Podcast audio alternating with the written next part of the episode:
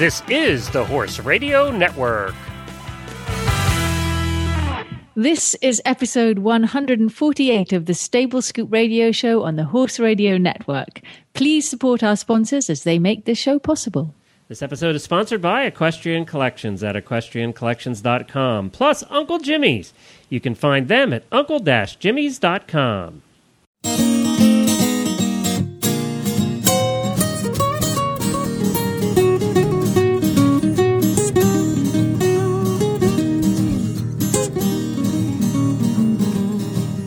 Glenn the Geek. And I'm Samantha Clark, and you're listening to the Stable Scoop Radio Show on the Horse Radio Network. Wow. Helena, you changed your accent. I nearly said I was Helena I B. know. I just was on the show notes. Well, hi, Samantha. Hello, Glenny Glenn. It's been a long time. It's been almost a year. I know. Can you believe that? Samantha, of course, for those that have been living under a rock or haven't uh, listened to all the shows on the Horse Radio Network, was my co-host for two years on the 2010 radio show, the World Equestrian Games radio show. And of course, the World Equestrian Games ended, and so did the show. So we've been we've been having lunch once a month, but we haven't done too many shows together since then. Ah, more fool you. My loss. I know, I'd say it's my loss. But we have been getting together. We don't live too far apart. So we've been seeing each other. And of course, you can find Samantha nowadays at Eventing Nation. She has a blog over there. You just go to eventingnation.com and you, you look at the top links at the top there, and it says Samantha's blog. It still says new. Yeah, I know. You've been new for a long time. I, I don't know how to change anything, and John's always so busy. I hate to bug him about it too much. Well, stay new. People check it out if it's new. yeah. So that's a good. You've been doing a terrific job. What what a great writer you are. Thank are. you. Thank you very much. I always told you you're a better writer than talker. well, that's sort of a backhanded compliment, but thank you. No, I you think. are a terrific writer. And you're great at taking pictures. And one things I like about your stories is they're very human. They deal not only with what's happening at the events and things like that, but the human side of, of the event. And and that's a side that the mainstream press miss so many times. Yep. Well, we yeah. I just um, whatever whatever's happening. That's what that's what gets on there. So look out sometimes. But you know, I like it too because you're you, and you're known for being a tiny little bit irreverent. So so that comes Yeah. across in the blog too, a little bit. yeah. Yeah. And of course, you were an eventer, so this is real. You know, covering the eventing world is is your thing. That's your your passion.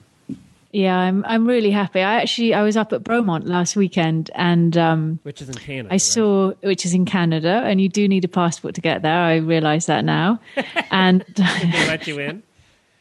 I had to come back home and get it. They wouldn't. oh no, you weren't the whole way there, were you?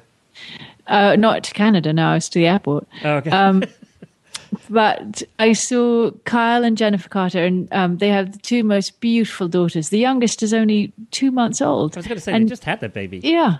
Uh, And they're both gorgeous. And Jennifer Carter, the uh, Kyle's wife, is the picture of sort of calm and serenity and, and always looks wonderful. And I went up to her and she was pushing the little one in the, in the, I was going to say the cart, buggy. And I said, I don't know how you do it. You, you never look stressed. You never look worried. You're always sort of fairly happy and smiling. And Kyle always has everything he needs. And, and she said, well, you do it. You have two children. I said, I know, but I'm not, you know, this isn't work for me. I mean, it is sort of work, but it's, you know, I leave my children at home and this is like a holiday for me. This is what I do for fun, coming to events. And it's a real treat and a privilege for me. I'm, I'm so lucky, really. So, Well, and, and Okay. uh, for those that don't know, uh, you know, maybe you're not an eventing fan, but Eventing Nation has really become the site in the eventing world. When I talk to eventers now, they're getting their news from Eventing Nation. That's where they go. Yeah, yeah, it's great. John does a fantastic job. He's got some wonderful people, and um, yeah, no, I didn't didn't realize. So I put a little picture on. There were some wonderful looking men, which you know, another treat. Um, but everyone, all everyone, Now we know why Samantha likes all do the men were looking very fashionable in Canada. So I did a little thing about that. And there was this great, um, I think it was from Uruguay. And um, it was wearing these fantastic, he looked, actually reminded me of my brother, who's pretty hip, was wearing these purple trainers on his feet. So I put a picture of that and I said, I like these purple trainers. So my, so the guy from Uruguay came up to me and says, Oh, my friend, you know, he says that you don't like my shoes. and so I was like, A, I was shocked that anyone actually reads what I write. And B, I was like, no, I love your shoes. Purple trainers are totally hip. So You know, sometimes when we do, like we do the radio here or you write your blogs, you forget that people are actually looking at it. I know we just chat away without thinking it. So I do need to, I'm worried that I might have to censor myself a little bit. But you know what? Part of what makes Eventing Nation so popular is it does sort of, it is sort of anti establishment and really says it the way it is many times. So that you can't lose that though, because that's what kind of makes it popular. All right. Well, I'll tell them Glenn said so. Yeah, don't become all corporate on me. When No, John uh, first started that, we had a conversation. I said, John, you got to let it be you. You got to make this personal so that it becomes personal to the eventing world. And he did that, and it's doing very well. So, congratulations. Well done, John. Well done, Eventing And well done, you. You're part of that. So, Yep. good job. Well, uh, Samantha, we have some great guests here today. We're going to be speaking with uh, Debbie Roberts, who is the daughter of Monty, or Debbie Loucks, who is the daughter of Monty Roberts. Her name used to be Ro Roberts, but uh, Debbie Loucks, she's the daughter of Monty Roberts. She's been on the Stable Scoop show before, and she has some very exciting news she's going to tell us in the Monty Roberts world that happened, and it's so appropriate that Helena was out today. By the way, Helena's just uh, she just had to, had something to do with the daughter today and w- was a little uh, under the weather, so she'll be back again next week. Thanks, Samantha, for filling in on short notice. But it's so appropriate that you're here because what we're talking to Debbie about has to do with England. I know. I saw a fantastic picture. I can't wait to ask Debbie about it. Cool. And then also, you know, we did the Horse World Gives Back campaign, and thanks for Eventing Nation for helping us get the word out about it. And one of the guests that we were going to have in Horse World Gives Back is a lovely girl named Megan Gallaway, Megan Stout Gallaway, who's from Huntsville, uh, Alabama. And the unfortunate part was we had her scheduled for so late in the show, and we had so many guests that night during that show that we couldn't get her on. So we promised that we'd have her back to tell her story of of being involved in the tornadoes in Alabama and what happened to her farm and her horses. And she's going to tell that today on the Stable Scoop show. And I think you're going to like her. I I really do. She's I talked to her on the phone before, and she's just a sweetheart and really just wants to tell her story. So if you missed the Horse World Gives Back show, you can listen to the recorded version at horseworldgivesback.com. It's up there and available for you to take a listen to. Some of the incredible stories that were told that night, some of them were hard to listen to almost, but it, it's life. And the, the matter of fact way, we'll see what Megan's like today, but the matter of fact way they told these stories was what amazed us the most about that night. And I think it's because they really just need to get the word out. They really needed to tell their story. Yeah. Um, so that we'll be talking to Megan a little later in the show. But let's get to Debbie first here, uh, right after we talk about Equestrian Collections. You know, Equestrian Collections has all the products that you're going to need for the summertime. If you need fly sheets, if you need fly spray, if you need new tack, if you're going to a show for the first time and you need all the outfit, whether it's uh, whether it's for you or your family or your husband, they have a lot of guy stuff there. You know, guy stuff is hard to find sometimes. Well, Equestrian Collections has it. They have tens of thousands of products that are available and ready for you to buy today at prices that you can afford. So stop over to equestriancollections.com for all of your shopping needs this summer. That's equestriancollections.com. And don't forget to follow them on Facebook. They have a very active Facebook page, and they do a tremendous job on their Facebook page. So just search for Equestrian Collections over there. Well, uh, Samantha, let's get to Debbie Loucks, uh, daughter of Monty Roberts, and find out what the big news is. Well, I'm so glad, A, to be back on the show, and B, we have an old friend as a guest. We have Debbie, who is Monty Roberts' daughter, with some very exciting news. Yes, thank you. Thank you for that nice introduction. Um, and if I'm old, that makes Dad ancient. I Old am an old friend, did though. that- I, old I, friends, old friends. Old friends. old friends and good times. What, That's what is the right. exciting news, Debbie? The exciting news is, well, there's a couple of them, but I think probably the one with that English accent that you're alluding to is the RVO Award, um, the Royal Victorian Order. So Dad has now become a member of that exclusive club, which is quite kind. That is awarded by the Queen. Does that mean we have to call him Sir Monty Roberts? He would probably let you get away with that, but no. no, it, it's Not quite. Yeah, you know this probably better than I, but um, I guess to be a sir, you have to be a UK citizen, and you know, we haven't let him do that yet. no, but it's a, it's a great, but it's a great honor.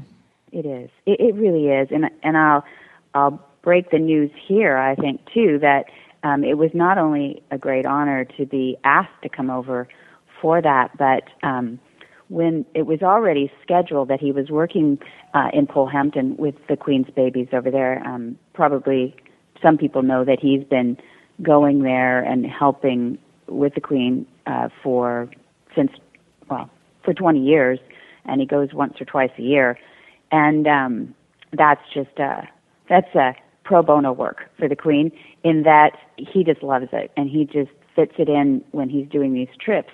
So oh he, yeah, it's real tough to hang around the palace for a couple days. Now wait a minute, he's got these these thousand pound things at the end of a lead, you know. Uh, right. He's got to work for his supper. no, but he loves it. He that is his little bit of vacation time. Some people fish.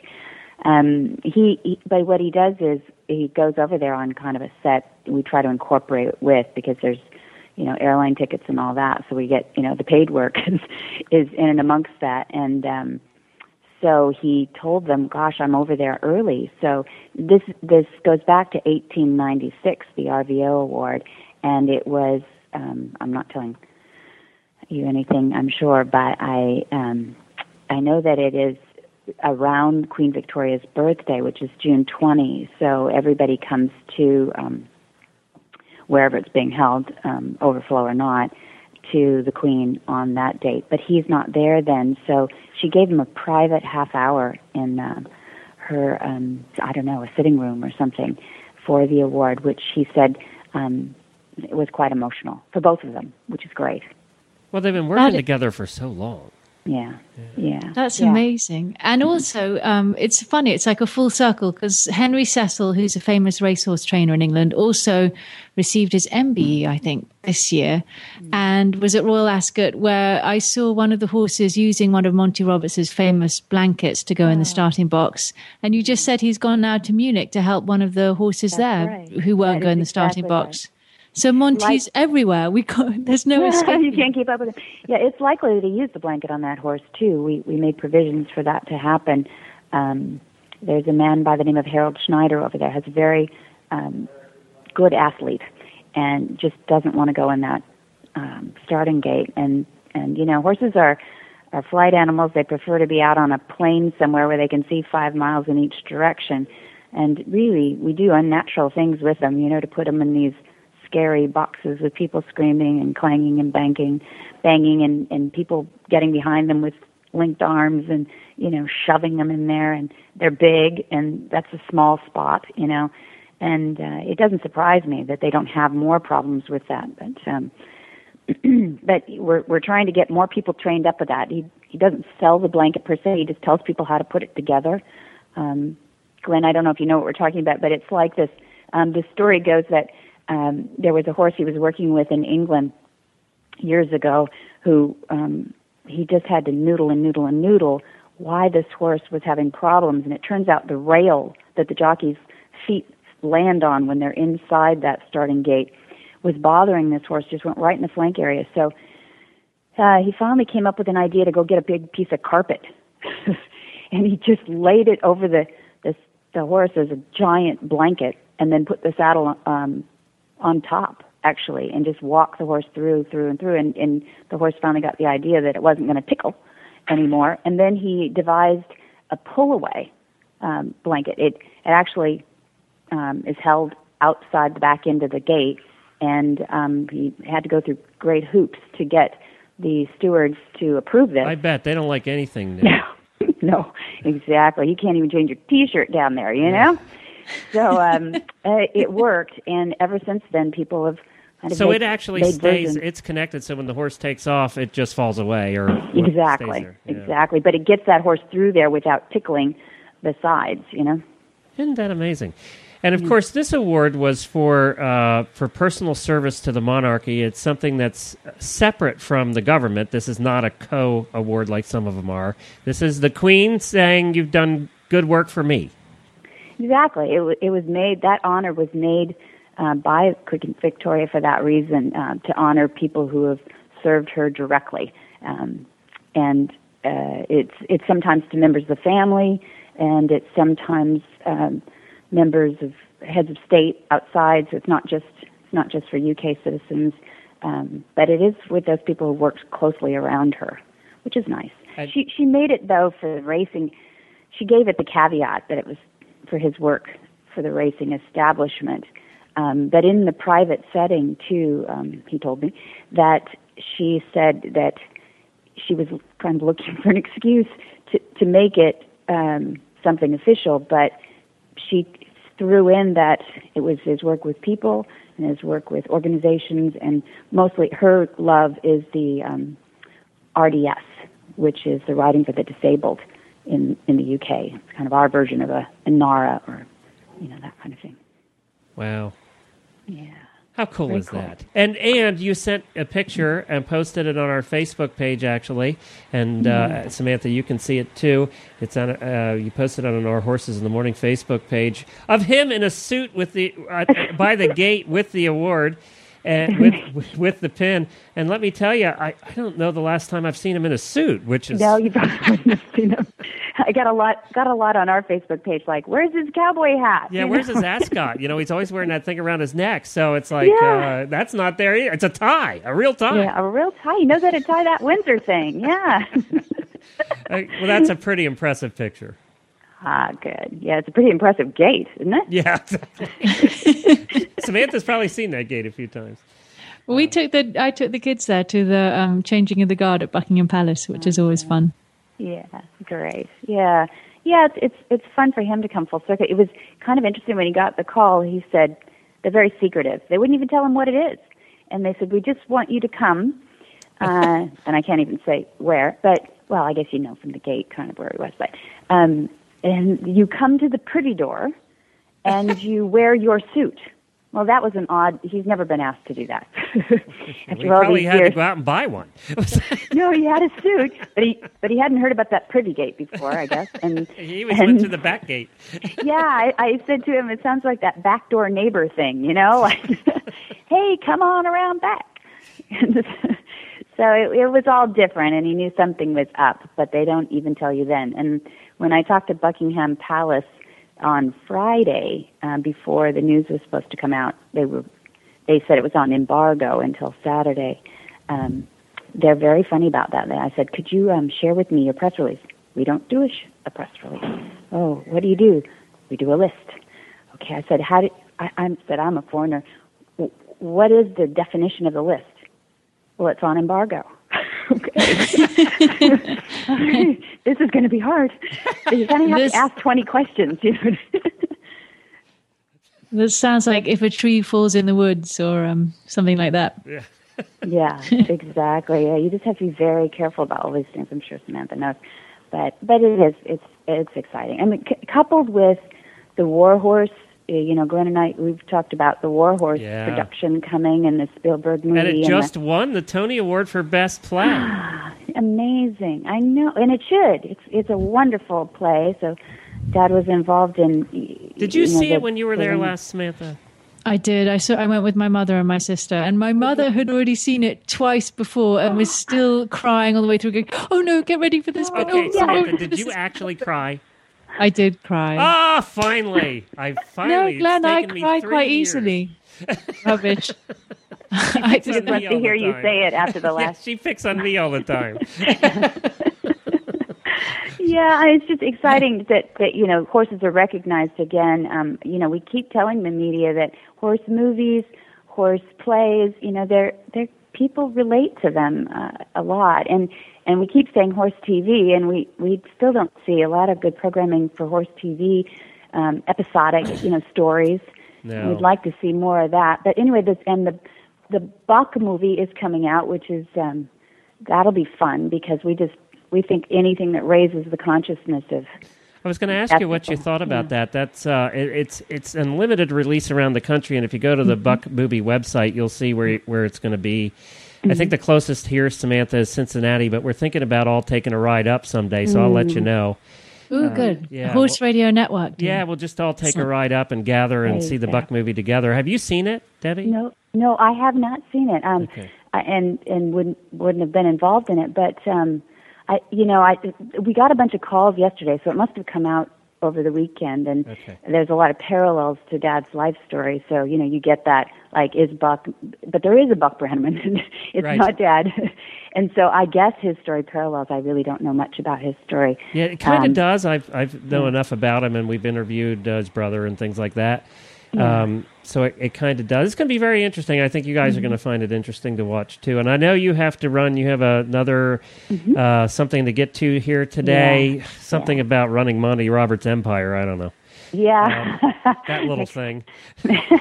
You're sweet. You're sweet. Well, thank you so much for letting us share the good news. It's really fun to get it over on this side of the ocean too. Well, congratulations. Thank you. Yes, wonderful you very news, and thank you for sharing. Thank you for calling. I will share it all with him. All right, good. You tell him we said hi. Thank you. All right, bye bye. Well, that was terrific talking to Debbie and finding out the exciting news. And you're right, very fitting that we had her on today and that I was um, happy to fill in for Helena. Thank you, Debbie. Yeah, all English. All that English talk today. All that British talk. The Have you uh, gotten Glenn. awards from the Queen? Have you met the Queen? I haven't, no. Oh, okay, just asking. Just thought maybe you had a private conference for a half an hour with the Queen. I haven't even been in the pretty gate. you haven't been in the pretty door? No. I've missed doing shows with you, Samantha.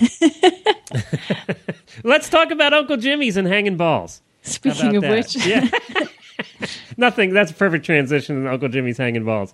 You know, there is no more fun commercial to do that I do every week than talk about Uncle Jimmy's products. He is the master of marketing. You cannot go in a tack shop in America or all over the world now without finding Uncle Jimmy's hanging balls and his other products too. He he told us the other day, Samantha, that he's looking at doing a a all natural line of products that would be a would be would be considered all natural. Apparently, he what's the word? organic balls. Thank you. He's talking about making organic balls. That's correct. and you know he has his pecker wrecker, which is the the uh, food for chickens. And he has requests from a bunch of big farms in Texas now to make organic because they're organic chicken farms, and they want organic pecker wreckers. So he is actually looking at making organic pecker wreckers too. How we get through these commercials every week, I don't know. We almost need to censor ourselves. Do I have a beep button? Do you have a beep button? so, Uncle Jimmy's brand products, your your horses will love them. Mucho Macho Man eats has Uncle Jimmy's hanging balls hanging in his stall. So, famous racehorse has uses Uncle Jimmy's hanging balls, and I think you're going to like them. Check them out at your tack shop the next time. Try one. Your horse will love them. You will love them because they help your horse stay sane in his stall. Uh, check them out at uncle-jimmys.com. All right, let's go to Megan Stout Gallaway. She's from Huntsville, Huntsville, Alabama and she was involved uh, firsthand in the tornadoes that went through there about two months ago that were so disastrous in the South. And we have to say that Samantha and I are both from Lexington, Kentucky. We live about 10 miles from each other. And as we're recording here today, we are getting wicked thunderstorms. So this is going to be a little interesting talking to Megan today while we're having wicked thunderstorms and she's telling about her experience with tornadoes and thunderstorms. So it's kind of all spooky today, Samantha. I don't know. It's it's uh, ironic if nothing else. Hi, Megan, and welcome to the Stable Scoop Show. Hello. Yeah, I'm glad that you were able to come on with us today. We tried to get you on the the show, as I mentioned earlier. We tried to get you on Horse World Gives Back the other night, but uh, we was towards the end of the show, and we were going to get cut off, and there were so many people on the line. So that's why we wanted to have you back today because I think you kind of have an interesting story. Tell us uh, first. You know, you have you're you're into reining and eventing. How did that come about? Well, I grew up in high school. Uh, first of all, thanks for letting me talk today. Uh, the show, uh, Horse World Gives, or Horse World Gives Back, was really, really neat to listen to. Um, so even though I didn't get to talk, it was a lot of fun to just listen in and hear the different stories. There were But, ama- uh, there were some I- amazing ones, and yours is too. But there were some amazing ones on Monday night. yeah. Uh, I I got into eventing um, through Pony Club in high school, and then it kind of escalated in college, and got a couple other horses and a thoroughbred off the track that I brought along that um, is now backing around as a young rider going intermediate and doing two stars. So that was fun to get him passed on uh, once he reached the point where I couldn't take him any farther. Um, and then after I sold him, I got a reining horse. Needed to switch something up and something that didn't take quite as much training or endurance work as or conditioning as an eventer does. Um, you know, I just out of college and having a full time job, it, it's hard to continue doing eventing and find time for that. So I thought I'd try something else to make me into a better horsewoman. And I did a complete 360 and switched to reining, and that's been a lot of fun. Um, I got really lucky to find a nice, nice little gelding that's been perfect for me and teaching me and packing me around and very forgiving. But you're Uh, you're so- you're a true adventurous uh, eventer though because you didn't go into Western pleasure. You chose reining. So So yeah, it's kind of like dressage, only you throw away the reins and pick up bigger spurs. and you have a completely different set of tack. It's not even like you took up barrel racing, like Right. like Glenn said, Megan. You you did Yeah. reining. Yeah, oh yeah, and um, it is completely different, and that was the hardest thing was giving away both. You know, what do you do with that extra hand? Uh, uh, okay, so all right, you have to answer a question before we go any further. Why the heck did they hold their hand up and make it look so silly like they do in reining? The extra hand. I don't know. It's. It, I mean, it, I do because I can pick up the extra rein if I need to, um, kind of to set the head. Uh, but in theory, I think it's more of since they're supposed to be a cow horse and ranch horse. Um, that way, you can use it if you throw a rope or if you can need to do a sharp turn or cut a cow, that type thing instead of like the pleasure ones, just letting it hang down by your side. Um, I've not really asked. I just look at pictures, and that's where they said put it, so that's where I put it. You know, I have to say that that was one of the things that we just find silly. I love watching reining, but that that whole holding, holding the hand sort of in front of you like that is kind of weird. That's kind of uh, Yeah. yeah.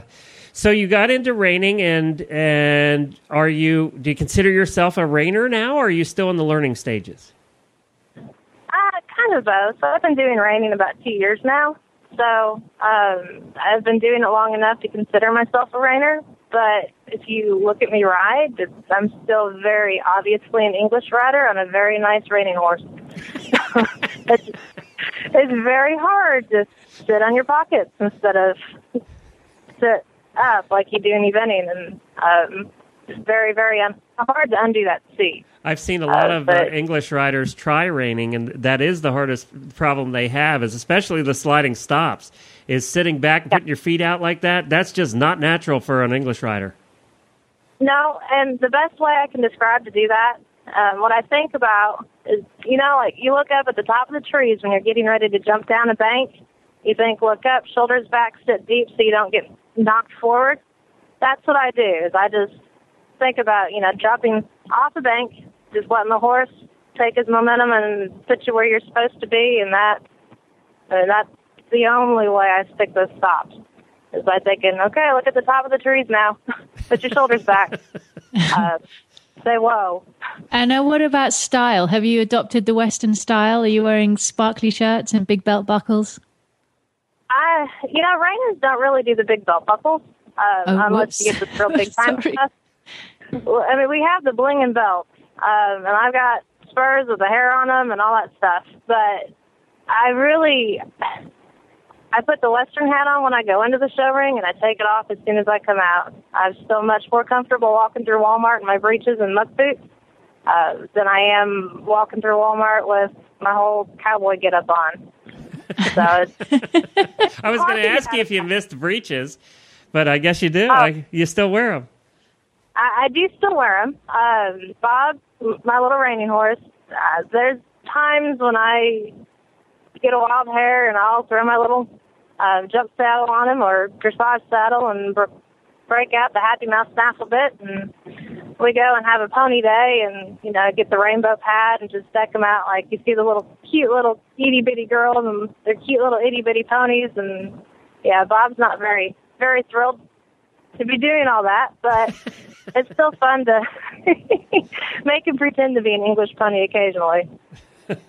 All right, so now you haven't given up on eventing altogether, though. You still are an eventer. I still am an eventer. I have the mare that I pony clubbed off of in college and high school, um, and I retired her once she had a pasture injury and started breeding her. Um, I got a couple babies, so kind of playing around with that.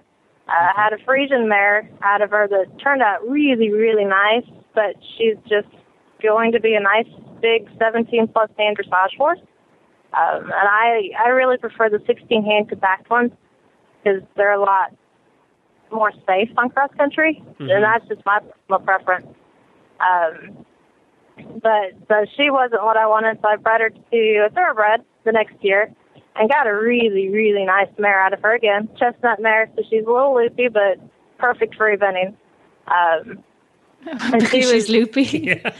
oh, yeah, it's not mares. They're they're all a little loopy. It's special. Uh, she takes the but, special yeah. bus. yeah. Yeah. Uh, and that is the eventing mentality. You know, you got to have something a little bit crazy to go. Okay, something solid. Yeah, sure, we'll go do that. Samantha, you've uh, never been on any, any crazy eventers, have you? Nope. Yeah, They don't Uh, make them so it- crazy in England. Oh, really? Maybe I need to try one of those. Yeah. so No, tell us. uh, all right, so let's let's fast forward here. Now you were boarding. You're in you're in Huntsville, Alabama, right?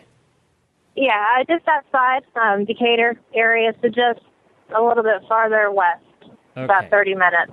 And you were boarding your horses when you know we're getting up to the whole time of the tornado and everything. You were boarding your horses at this at this point. Yeah, I live in town and I travel a lot with my job, uh, so it's not feasible for me to live on a farm. Um, so I do board.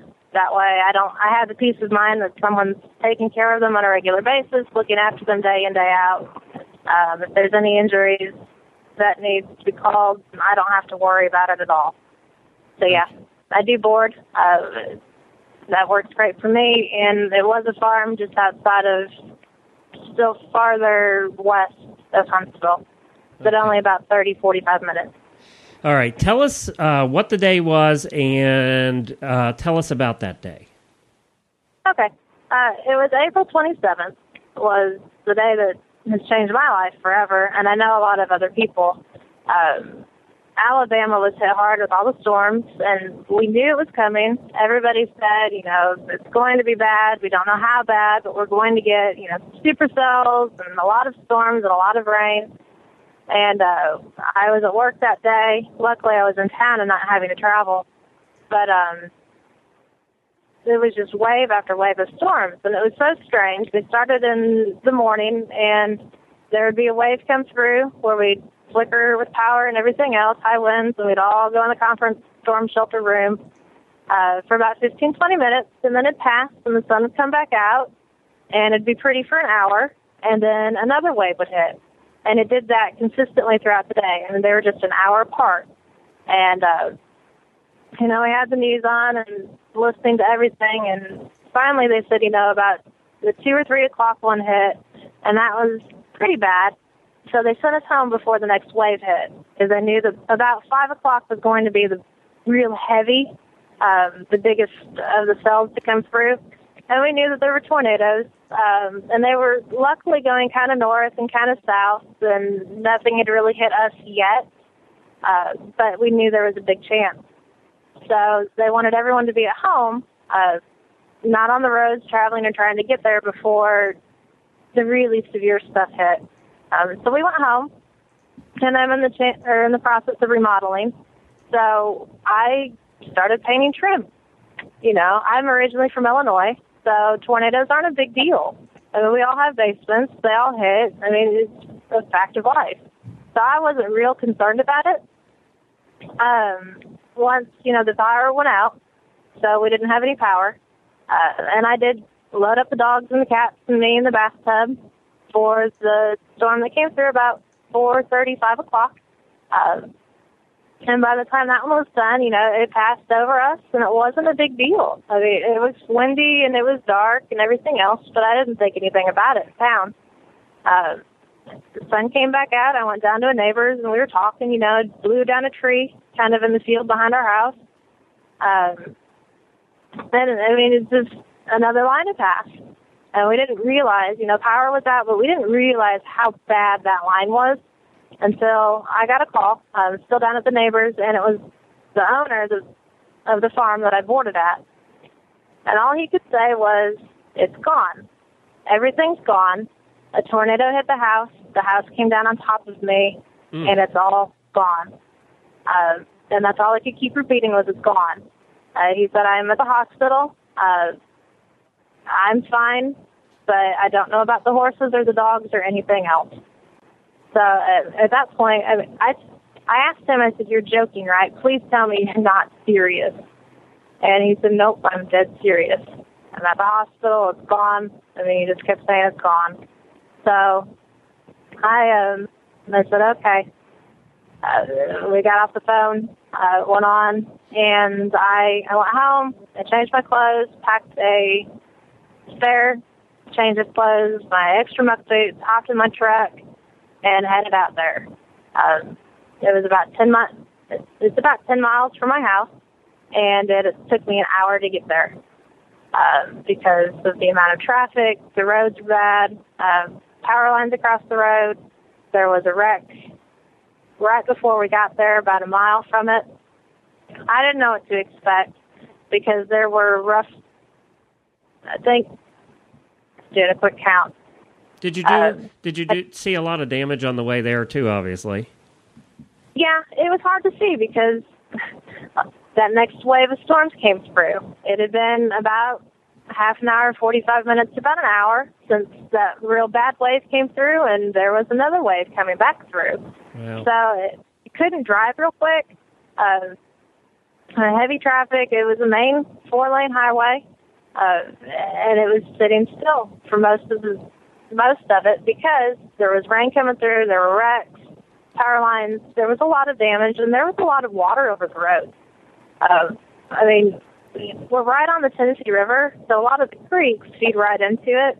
So with all of this rain that comes, comes a lot of flash flooding, um, and the water was so high. I, I mean, creeks that normally, you know, you could walk through and they're waist deep, they were way overflowing in the roads.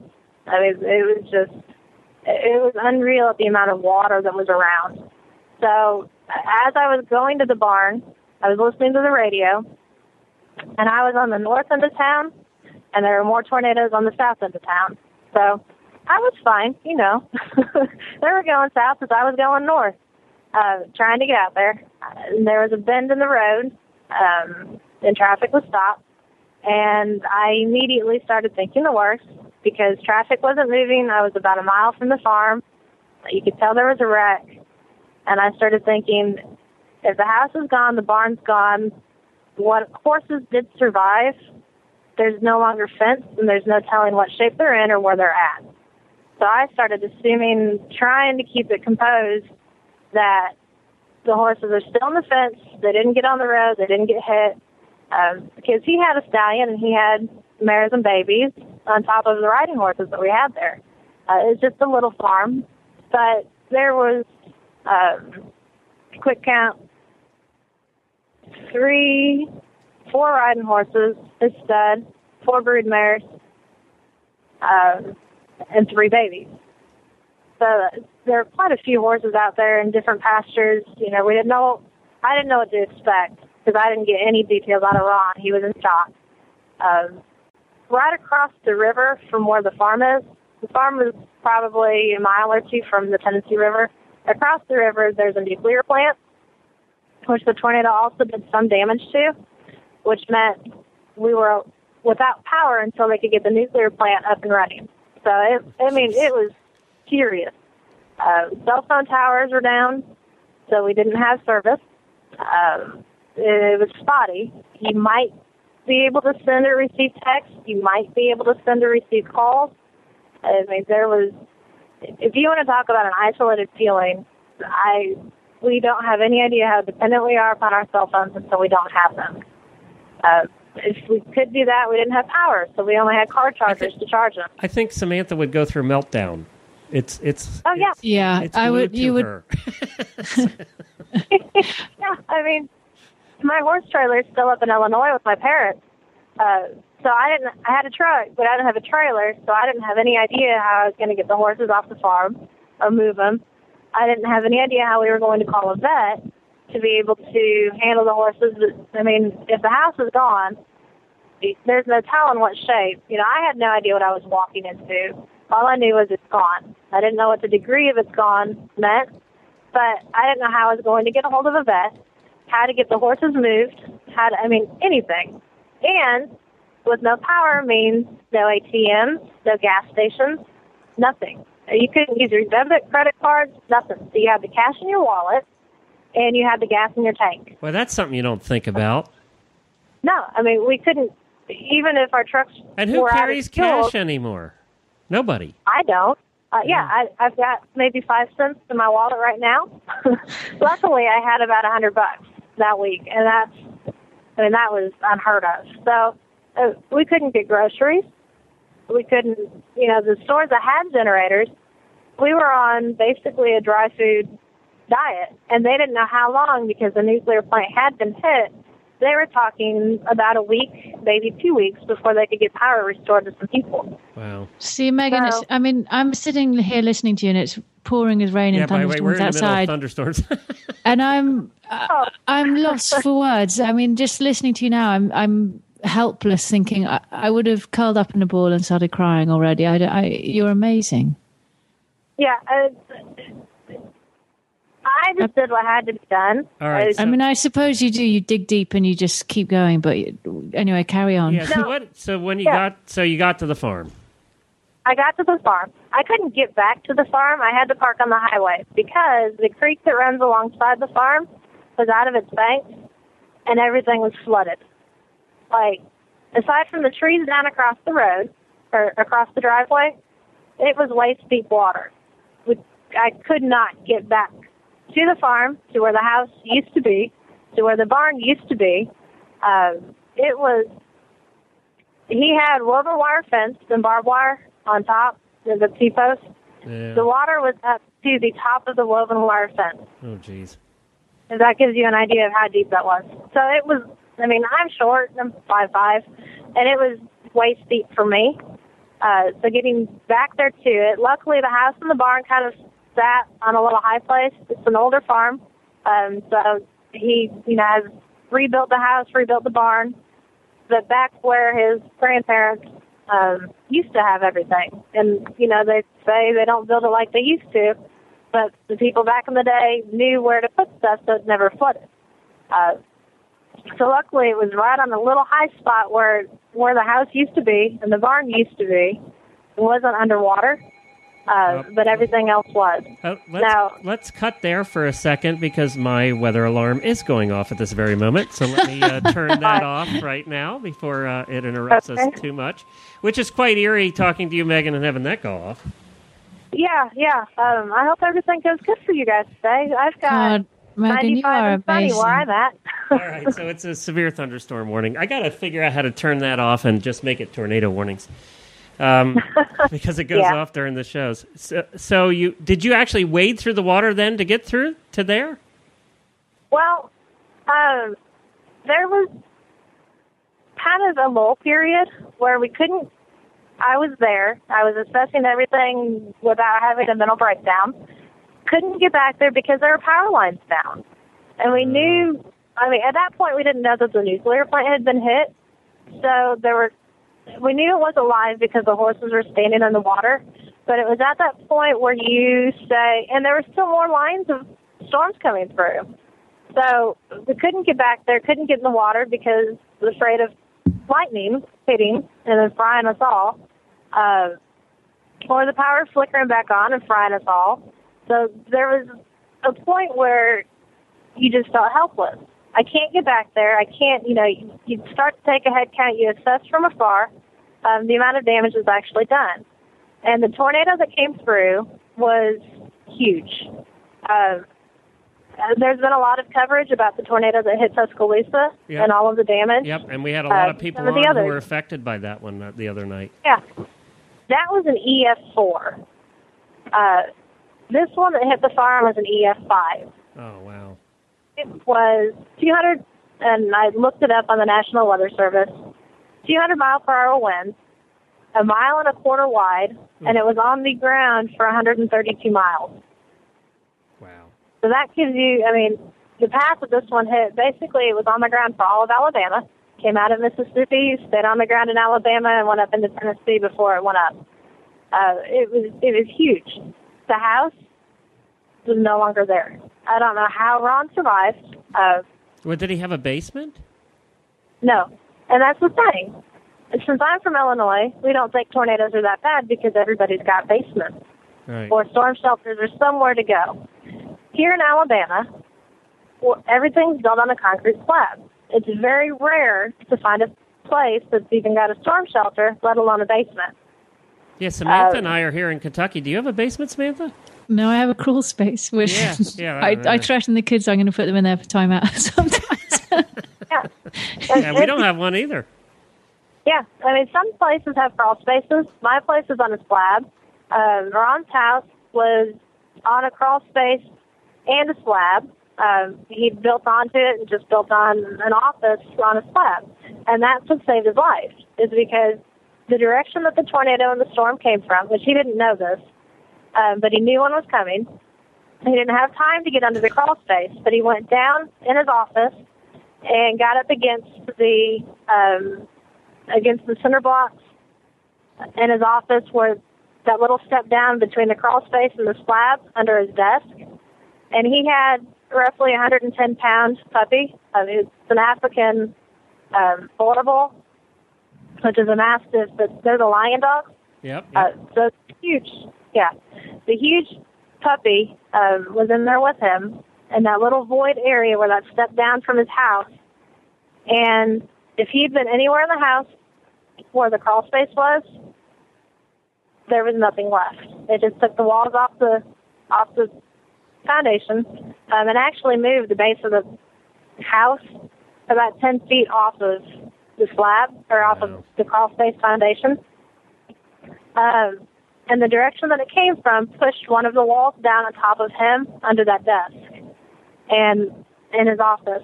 And that's what kept him from getting hurt any farther than he was.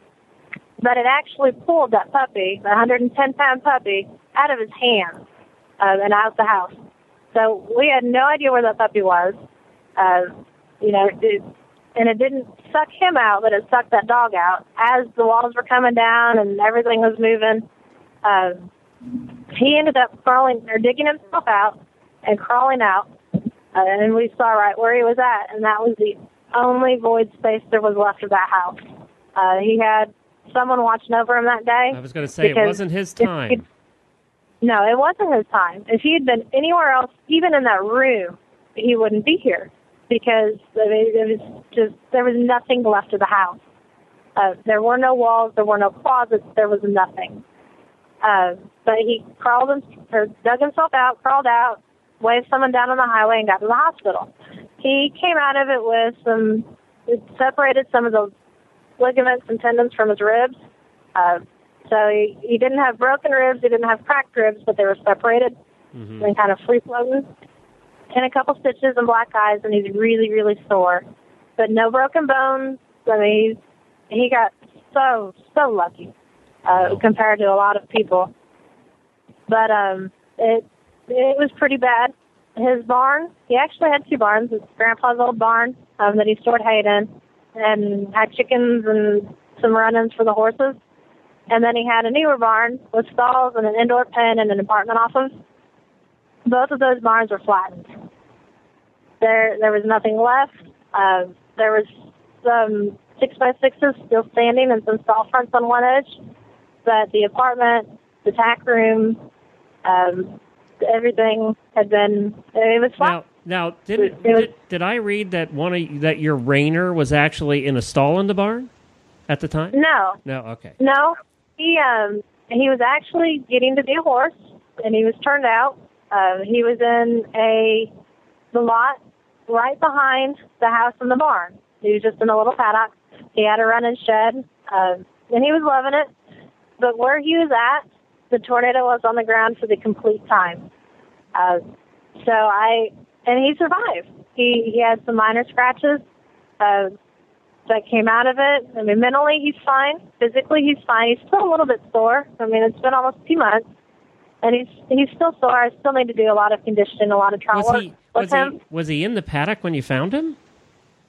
No, none of the horses were in the pasture that they started out in. They all got Uh, picked up and moved. Well, there wasn't a fence standing anymore. The tornado Oh, took all the fence out too. Yeah, it took the fence out. It took the barn out. I mean, everything was gone. Um, and when I say everything was gone, it, it was leveled. I don't understand how any of them survived. Um, I mean, it even took part of barbed wire off the fence and tied it between two of the brace posts from the old barn that Grandpa had set. Because those were still standing. Some of those posts that had been there for a hundred years were still standing perfectly straight. And it, I mean, it, but there was nothing left. He, the most I can assume, gather, try to logically put together, the only reason he is alive is because he either, he had two escape routes when he saw that coming. He could have gone over uh, mesh wire fence with barbed wire, or there are some six foot round pin panels um, towards the front between the house and the barn area where they've got fed, so it wouldn't have to feed by the barbed wire mesh fence. And from looking at his injuries, he jumped something to get out of Dodge. And I don't think he went over the barbed wire because he didn't need stitches, but from his flanks and his stifles all the way down his back leg, he was pretty scraped up. So I assume he got his front end over those gate panels and then kind of hung and then scooted the rest of the way over. Um, I don't know where he ended up. I don't know why he came back. Uh, but he was in one of the front pastures standing in front of the barn when I got there. All of the brood mares were in a pasture in front of the house. Um, he had three brood mares with three babies. They were in that same pasture as Bob. Uh, And, and they all live too. well, kind of, yeah. Uh, they survived that night. When we were out there assessing, it was kind of, you know, you get out there, you look at the horses, you look for blood pour- pouring out of open wounds, and you look for limbs attached to weird ankles. Um, All of the mares, all of the babies, and Bob were not bleeding. Everything was attached correctly. They didn't have skin hanging out. So we moved on to the next one. I mean, we were digging out halters and lead out of the barn where the tack room used to be, uh, and just trying to find lunge lines, lead ropes, something to secure them so we could get them on trailers to get them out of there.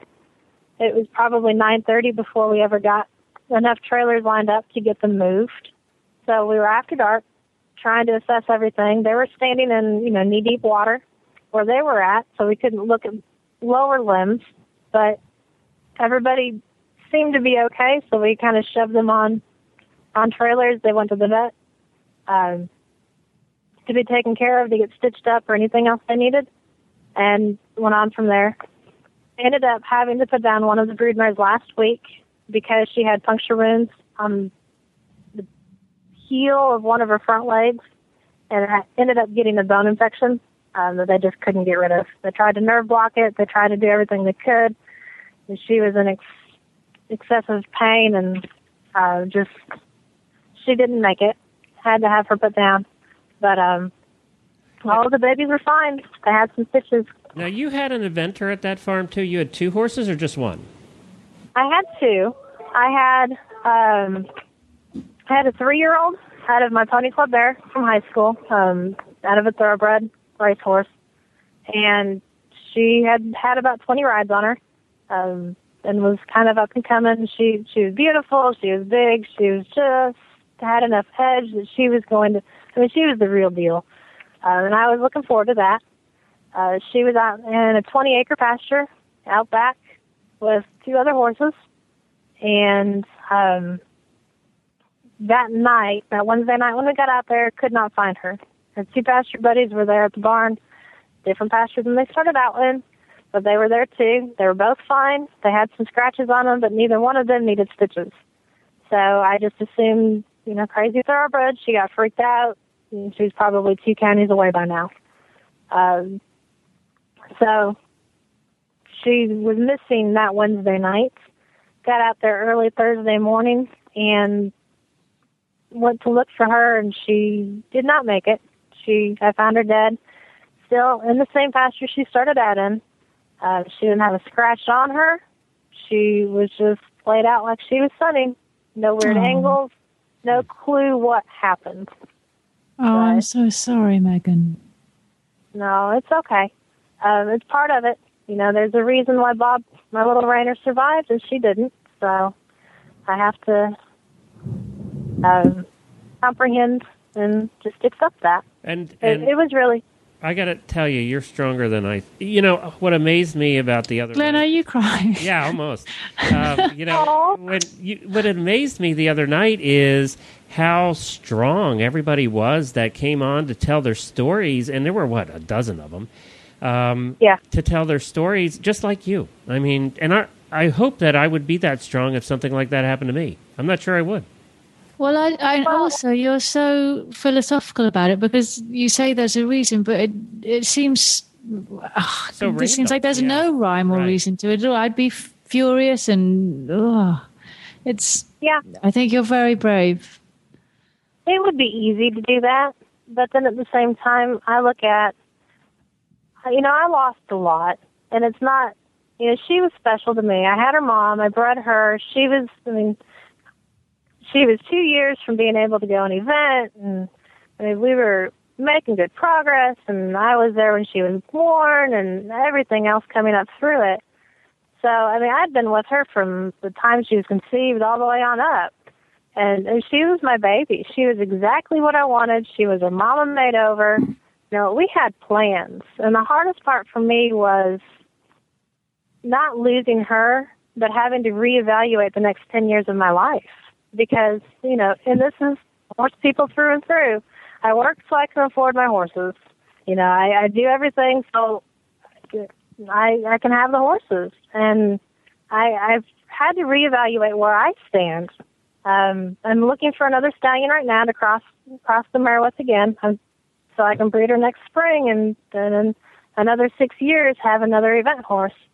Uh, but it's it's hard because I hadn't budgeted, and I'm not going to breed her to anybody out there that you know just to get a horse on the ground. I want you know I want the next big thing, and the mare is extremely talented, so it's it's one of those standpoints. Um, yeah, but and I know too. Uh, you know what we heard the other night too was yes, I, I I lost a horse, which is a terrible thing. But then you look around to everybody around there who lost uh, whole families and and, Oh, yeah. y- you know and, and everything. It all becomes relative in a way.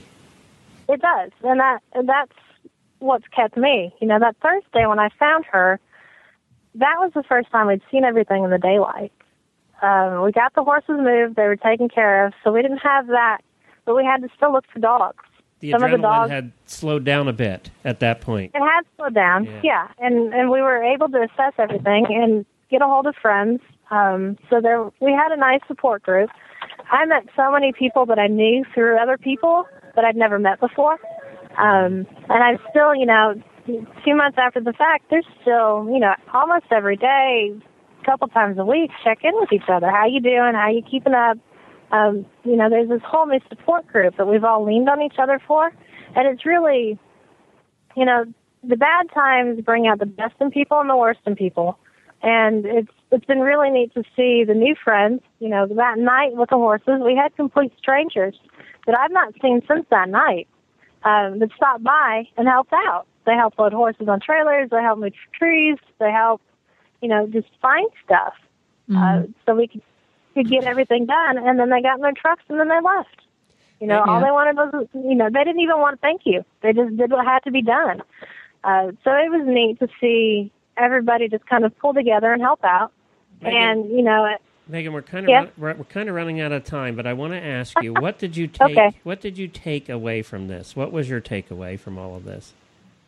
my takeaway was, you know, bad things happen. It's easy to assume that nothing, you know, that it's never going to happen to me because it, always happens to somebody else. You see the pictures, you don't realize the devastation um, until you actually have to go through it, and it it's made me really appreciate the horses that I have. Uh, you know, I've I've been lucky. I've been blessed to have some nice horses. Um, and the horse community. It it puts things in perspective. You know, Bob, my little reining horse, he was for sale. I put him, I listed him online for sale the week before the tornado hit because I was going to focus on that mare that I lost. Um, but since then, it's been a reevaluate everything and you know, just don't take for granted what you have. Uh, because in the blink of an eye, it can all be gone, and you can be starting over from scratch. Uh, and, and you know, the, the people that you meet at horse shows, your little horse show buddies, it's amazing what they'll do to step in and come through for you, um, and if you ever need them.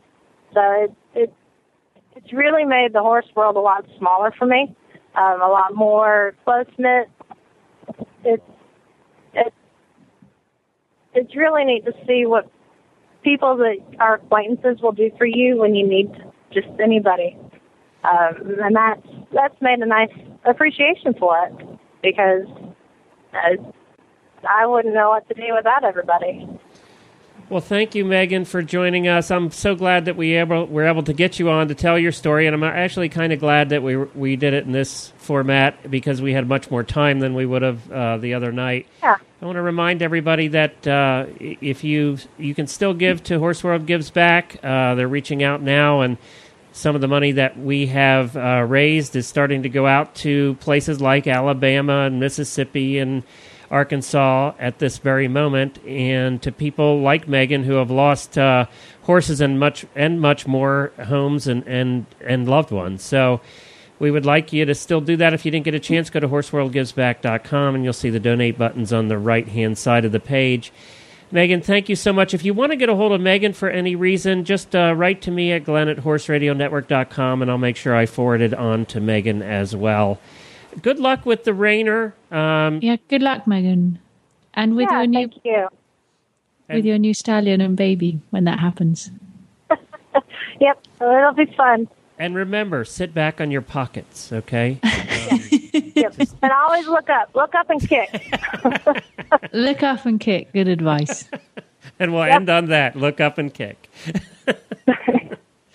okay, well, Samantha, let me tell you that was kind of weird because I could hear the thunder over your microphone in the background, and I'm sure the audience heard that too and wondered what it was.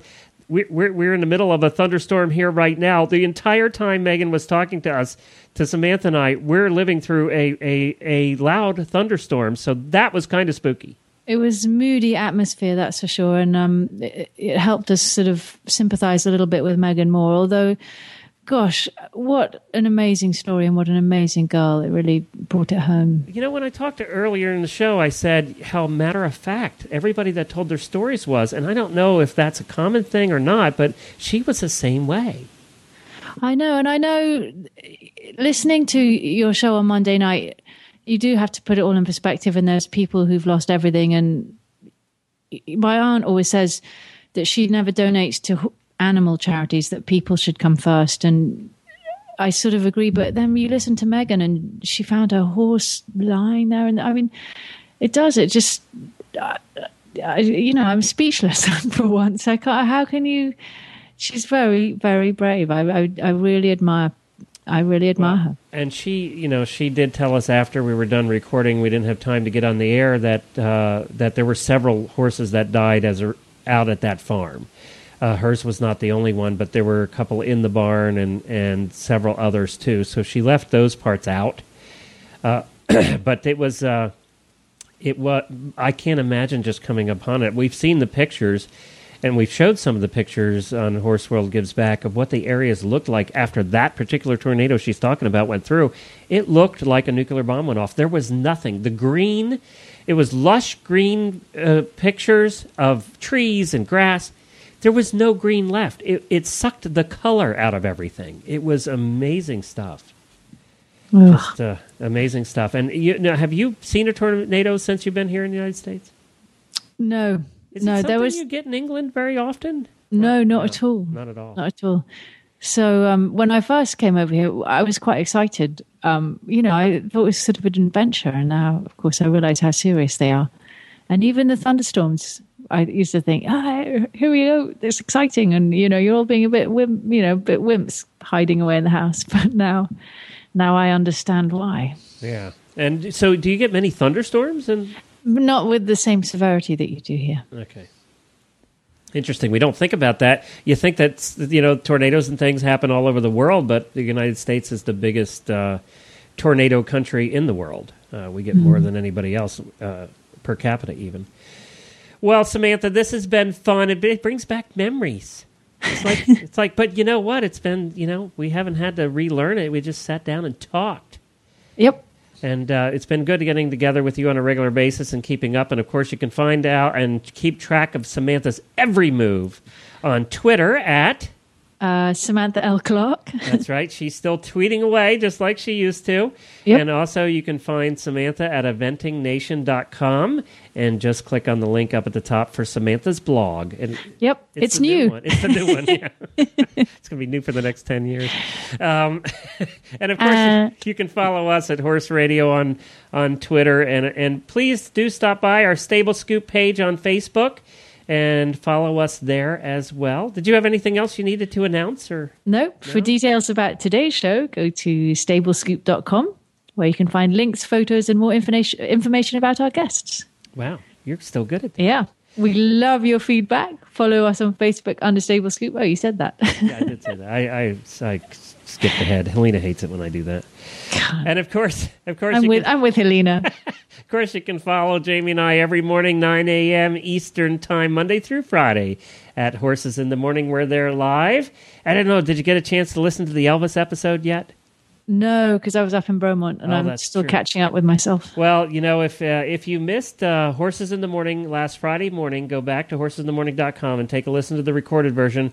We actually recorded live from Graceland. Did you sing? I did not sing because I probably would have had to pay a royalty or a fee of some sort, and, ah. and plus we would have lost half the audience right at the beginning. Yeah. So, but they didn't let me. But it was fun to do. Let me tell you, Samantha, that was kind of a treat because I grew up. You know, I was growing up, Elvis was a big deal, and and the Beatles were. You know, and I asked her a question at the end. I said, and I didn't. What know- did you say?